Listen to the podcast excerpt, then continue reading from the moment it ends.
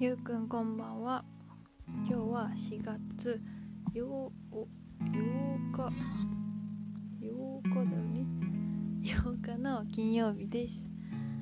で今日はゆうくんにいろんなものを届けに行きました。でまあそれは置いといて今日は2人で去年の9月16日に出会ってから3年が経つまではあと892日。ゆうくんが大麻をやめてからはもう16日でなんと入院期間今日で10日目です。2桁だよ。本当にこの最初の大変な時期お疲れ様でした。体的に一番体も心も本当にしまだしばらくそうだとは思うしもっと先のことを言えばやっぱり退院してからの方が大変なこともいっぱいあると思うけど今ゆうくんはすごく大きな最初の山を一人で乗り越えたから本当にすごいよ。よく頑張りました。大変だったね。頑張ったね。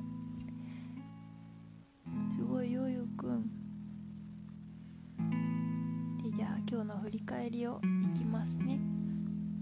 今日はお仕事はお休みにさせてもらってたの、まあ、最初、まあ、今週からもお仕事もちゃんと復帰って感じだけど、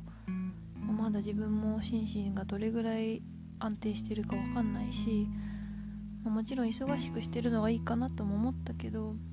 うんなんだ適応期みたいなまた生活をちょっと変えることになるからそのためにもちょっと休める時間も欲しいと思って、まあ、今週は週3で木金運も土日もお休みにさせてもらってる。で来週は週4で来週からか 頑張ろうと思います。まあ、週4って言っても1日の働く時間はちょっと短い。若干短いから、まあ、少しずつそれを1日の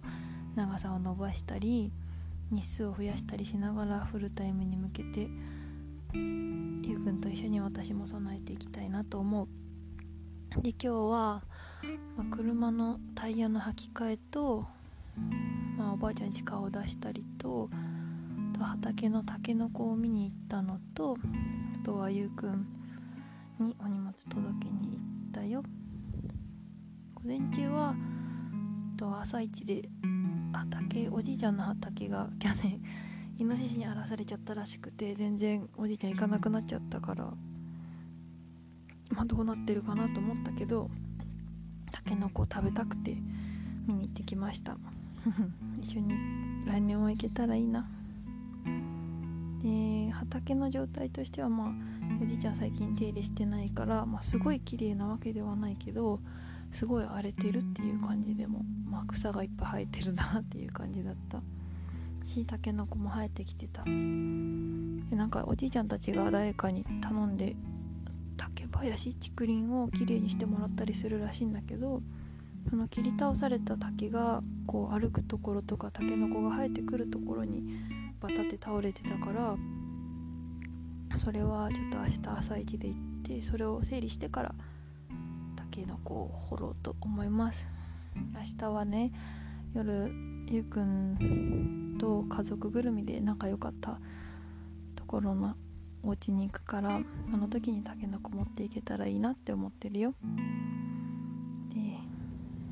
その後はタイヤを交換しに行ってで無事冬のスタッドレスから夏のに変えてもらいました、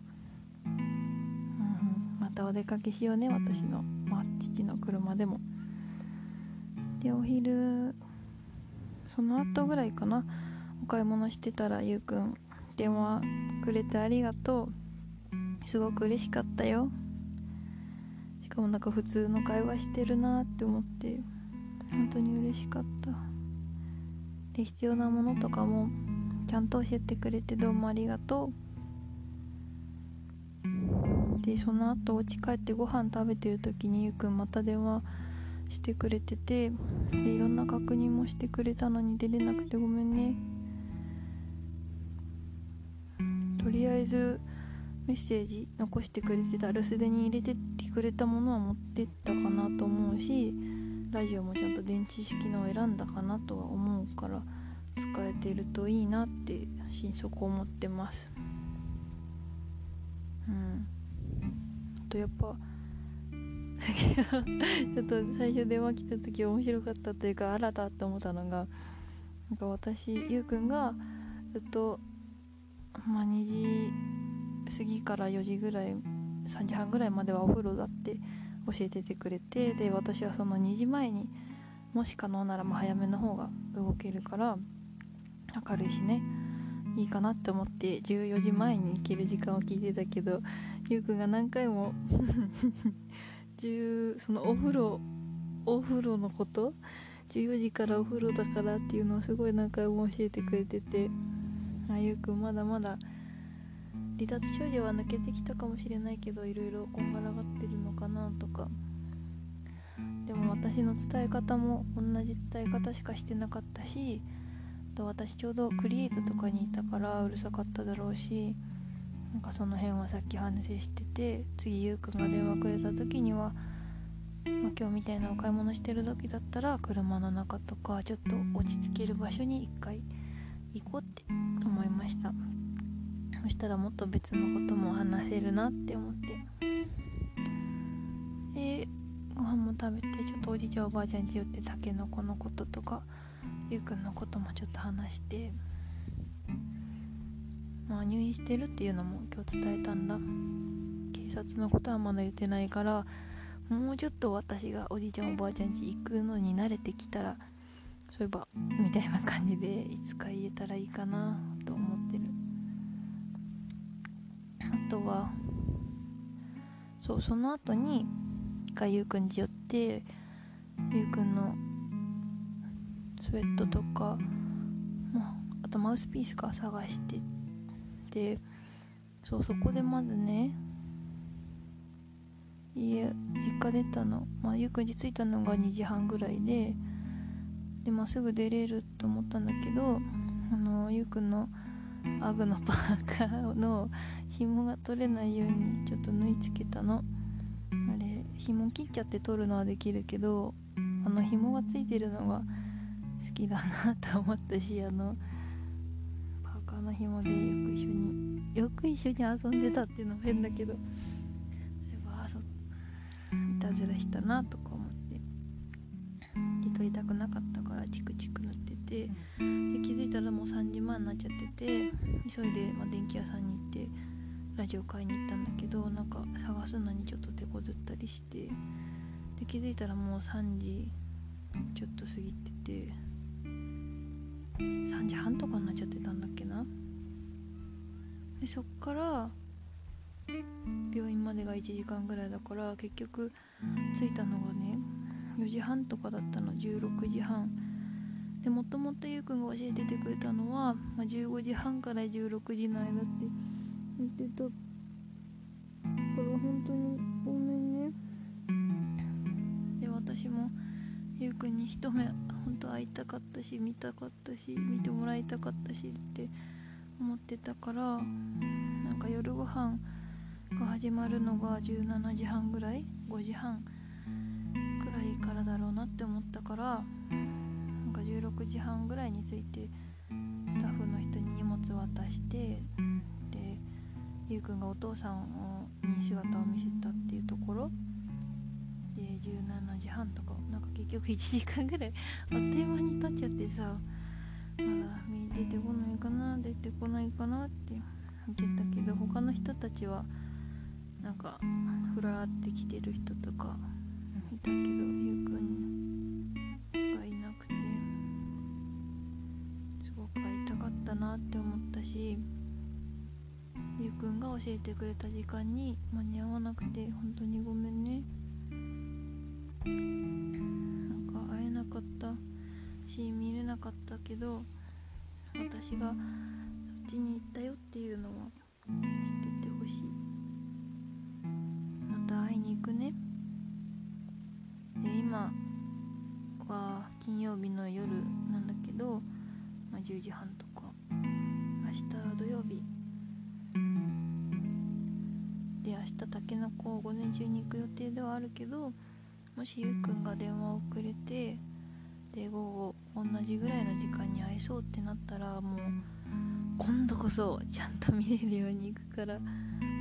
電話くれたら嬉しいなってすごい思ってる。なんかやっぱり自分の生活を第一にはしたいけど多分もともと私結構ねっとり気質なのもあるしとは全然関係ないぐらいに会いたい気持ちが今は強いから会いたいです。大好きなの。で今日荷物持ってたのもう見たかな。今日持ち込んだのは英語の本と NHK ラジオの中学英語の基礎のやつと中1から中3までのまとめのやつ1冊の2冊でしょ？であと補聴器私のお薬の袋に入れて持ってちゃった。とあとはヘッドフォンでしょ？でマウスピース。であと着替え類とラジオか。でね英語の本の中に私のスケジュールを書いた紙とあと写真を挟んでたのそしたらやっぱ多分ま看護師さんにもすごい見つかると思うけど持ってってくれた助手さんも、まあ、写真見ちゃってこれ撮っといた方がいいかもしれないですねってペって出されたんだけど負けじと「あこれ写真って大丈夫ですか?」とか「この紙あの電話もらって撮れる時間を書いたんですけど」みたいに食い下がって。まあ、とりあえず病棟までは持っててもらえたの、まあ、ただ結局は看護師さんの判断になるから、まあ、写真も写真だけじゃなくて裏にいろんなその時思ってたこと書いちゃったし紙もうんもしかしたら看護師から口で口頭で伝えますみたいに言ってたからどうなるか分かんないけど、うん、届いてほしいなと思った。あとはテキストに書き込めばよかったなって思った。ちょっと悲しい。こんな感じかな。でなんかゆうくんがさ電話で「病院めっちゃ寒い」みたいに教えてもらった時あごめんってすごい思ったの。なんか自分のイメージでは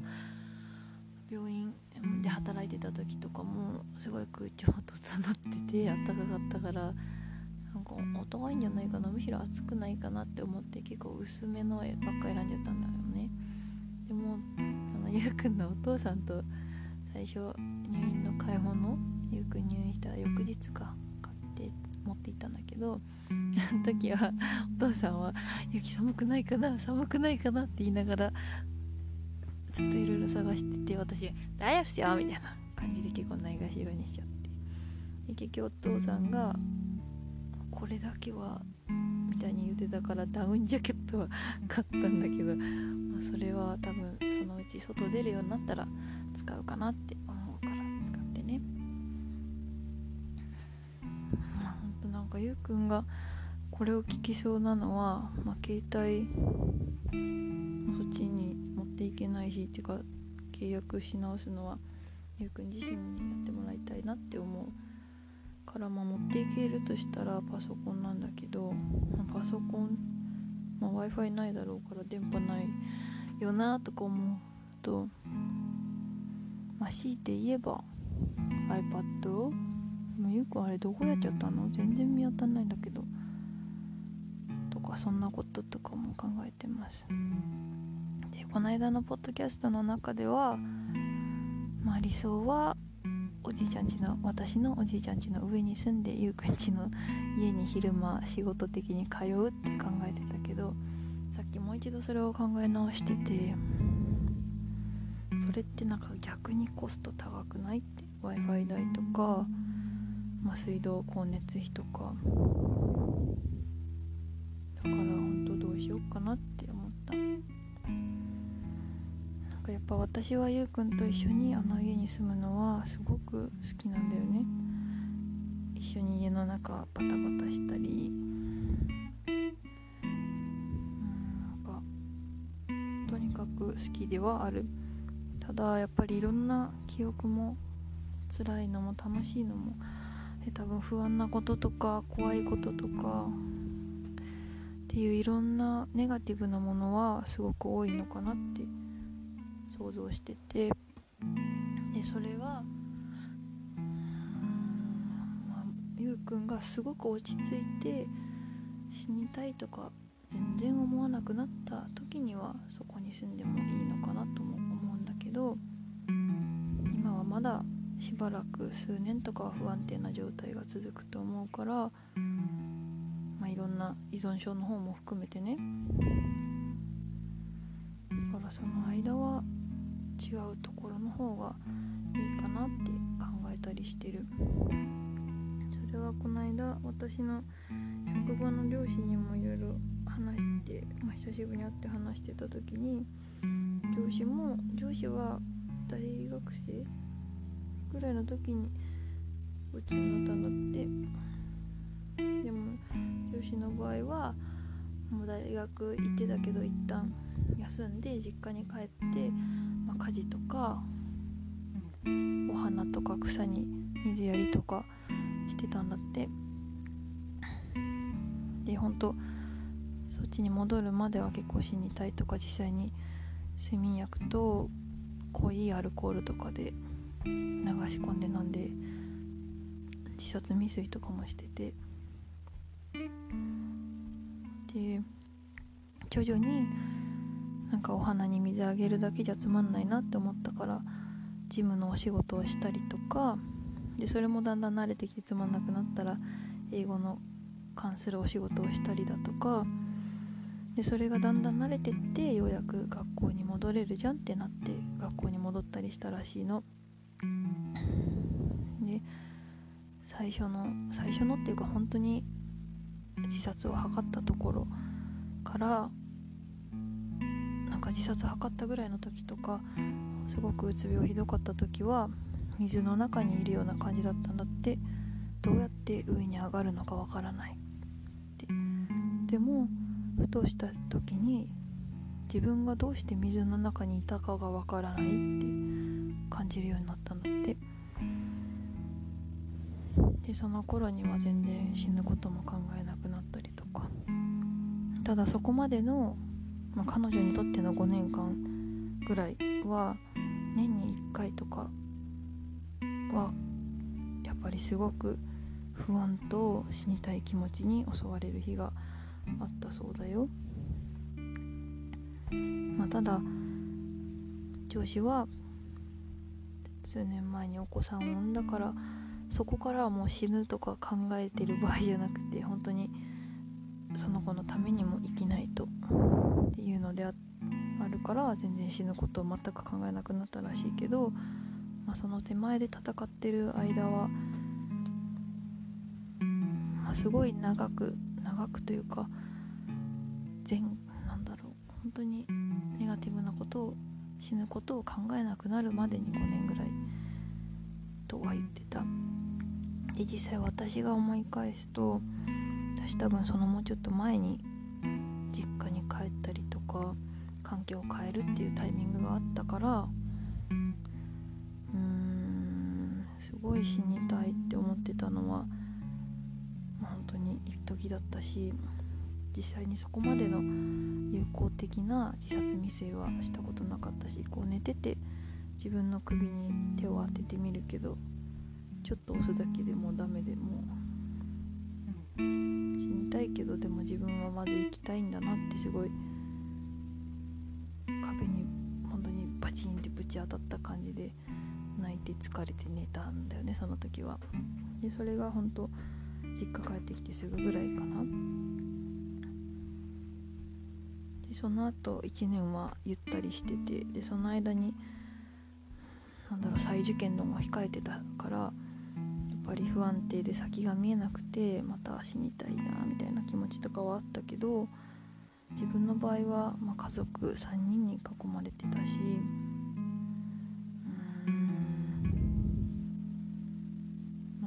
親族もいっぱいいるしで結構気が紛れることが多かったりとか、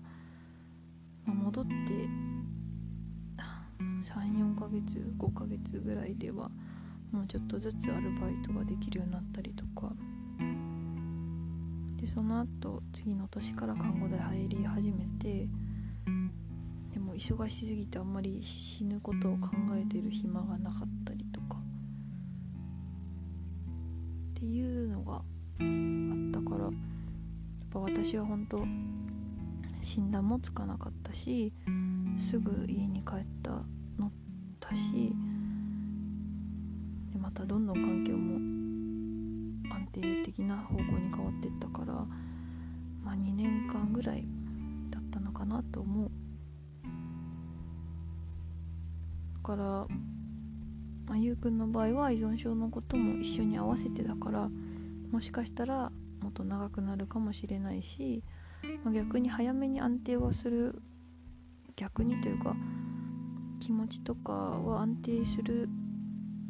かもしれないけど依存症はやっぱり一生付き合っていく問題かな。問題というか課題だなと考えてはいる。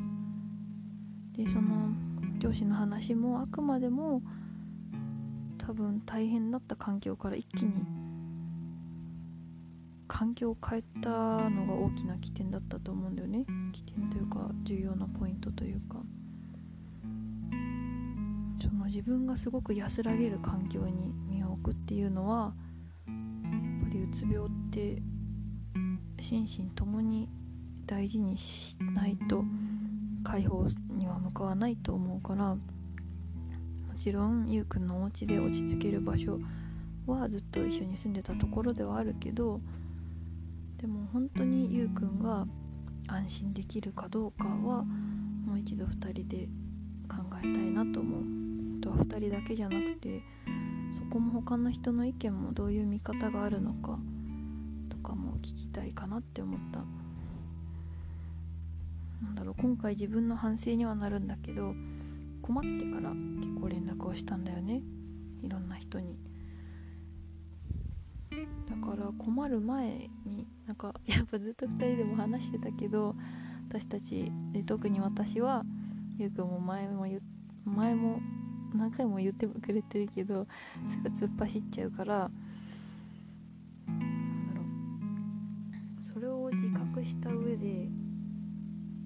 逐一いろんな人に報告するぐらいがいいのかなって。こうしようと思うこうしようと思うみたいな。その段階で他の人の反応を見たりとかちょっとそれ持った方がいいんじゃないみたいなのとかもあるかもしれないからなんか私はまず友達とか家族を相手にそんな風に連絡を取ろうかなって思った。でそういうのを多分言えるのは LINE とかじゃまとめては言えないし難しいからこれから定期的にとかまあ、スケジュールを先に決めておいて実家に行ったりおじいちゃんおばあちゃん家に行ったりする日を作ろうって1ヶ月に1回以上はとかっていうのを反省点として考えてました。なのでその土台作りとして今行くようにしてで逐一何が起こってるのかを話せる範囲とかでちゃんと雑談を入れてから話すこと。だし結論を先にってビジネスとかでは言われるからそれをそういうコミュニケーションをママとかパパとかに心がけちゃうとしかもすごい意思決定重要な進路とかキャリアとか今後の人生を委ねる委ねるというか決めることに関してさって何します？みたいに言っちゃうからママとかパパはメイから「ねえねえ」とか「あのね」とか「そういえば」みたいに言われるとドキッとしちゃうんだって。だからもうちょっと雑談を入れるというスキルを私は磨こうと思った。あとは人に期待をしないとか。なんだろう。自分の怒りのポイント？なんかイライラしちゃうポイントとかを知ることもう頑張りたいなって思った。なんか本当に私これからゆうくんと一緒に頑張っていくんだなって感じって思ってるけどゆうくんはちょっと先を歩いてるなっていう感覚もしてる。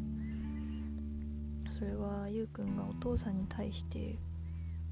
あの人はこういう人だからって思ってるところが本当にすごいなってすごく感じるようになった。私は今回のことでゆうくんのお父さんと結構話すようになったりしたけど結構途中からあれ？あれ？これってみたいに思うことが増えてきて結構イライラしたりとかもうなんでなんで今の私一番ゆうくんと一緒にいたいのになんでこれまでにお父さんたちは対処してくれなかったんだみたいな怒りとかすごいあったんだけどまあ多分これからもまだしばらくあると思うけど本当にそこをそういう相手への期待を自分が持ってることに気づいてで相手をそのまま受け止めたゆうくんは本当にすごいと思う。だから私も頑張る。だからって言っちゃうと何でもゆうくんがいるからみたいに聞こえちゃうけど。なんかそこは今の自分でこれから、まあ、普通にお仕事普通にというかお仕事をしていく上でも本当に大事なポイントだなって思うから頑張ってみようと思う。ゆうくんから見た私の良いところと悪いところとかもいっぱい教えてほしいです。お願い。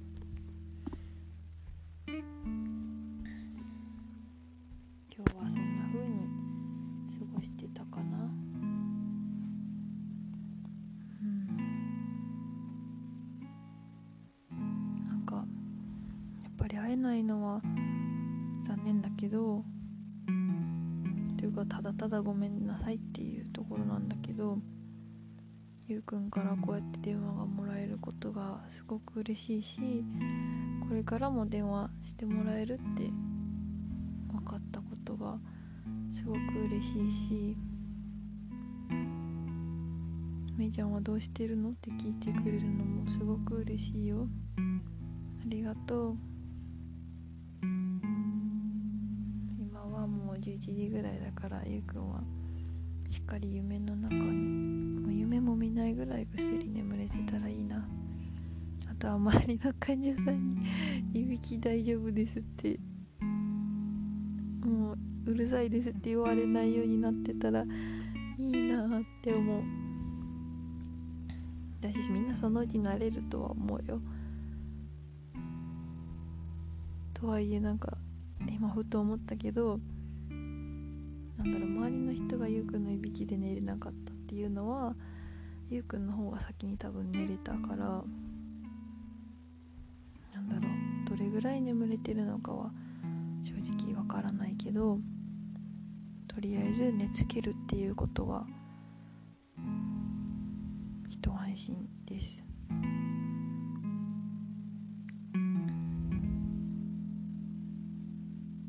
あとは音楽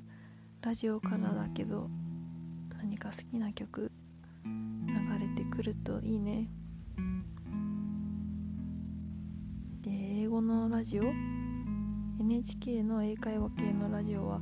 いろんなのがあると思うからぜひいろんなの聞いてみて。それでもっとテキスト必要ってなったら教えてほしいし。うん。あれは月に1回テキスト変わるからね なんかねあんまりゆうくんゆうくんって時間を使わないようにしてるけどやっぱりゆうくんのことを考えたり話せたりゆうくんと一緒にいられることを想像するのはすごく嬉しいし力になるよ。でまあそっちばっかり優先したくなっちゃうのが正直なところだからお仕事とか、まあ、他のプロジェクトとか最近滞ってはいるから自分も自分でゆうくんと一緒に生きていくためにもしなきゃいけないことちゃんとお金を稼ぐこともしていけるようにしないとなって思いました。変だね私たち。他の人よりもさすごくすごく一緒にいたいのに。他の人みたいな生活の基礎とか土台が今はないから。これから2人で頑張っていこうね。ちゃんと2人でいっぱい話していっぱい一緒の時間を作って。他の人にも間に入ってもらう時間も作ってでやっていこうね。愛してるよゆうくん。心の底からずっとずっとずっと住んでるここに。ゆうくんが。大好きです。じゃあおやすみなさい。またね。バイバイ。大好きゆうくん。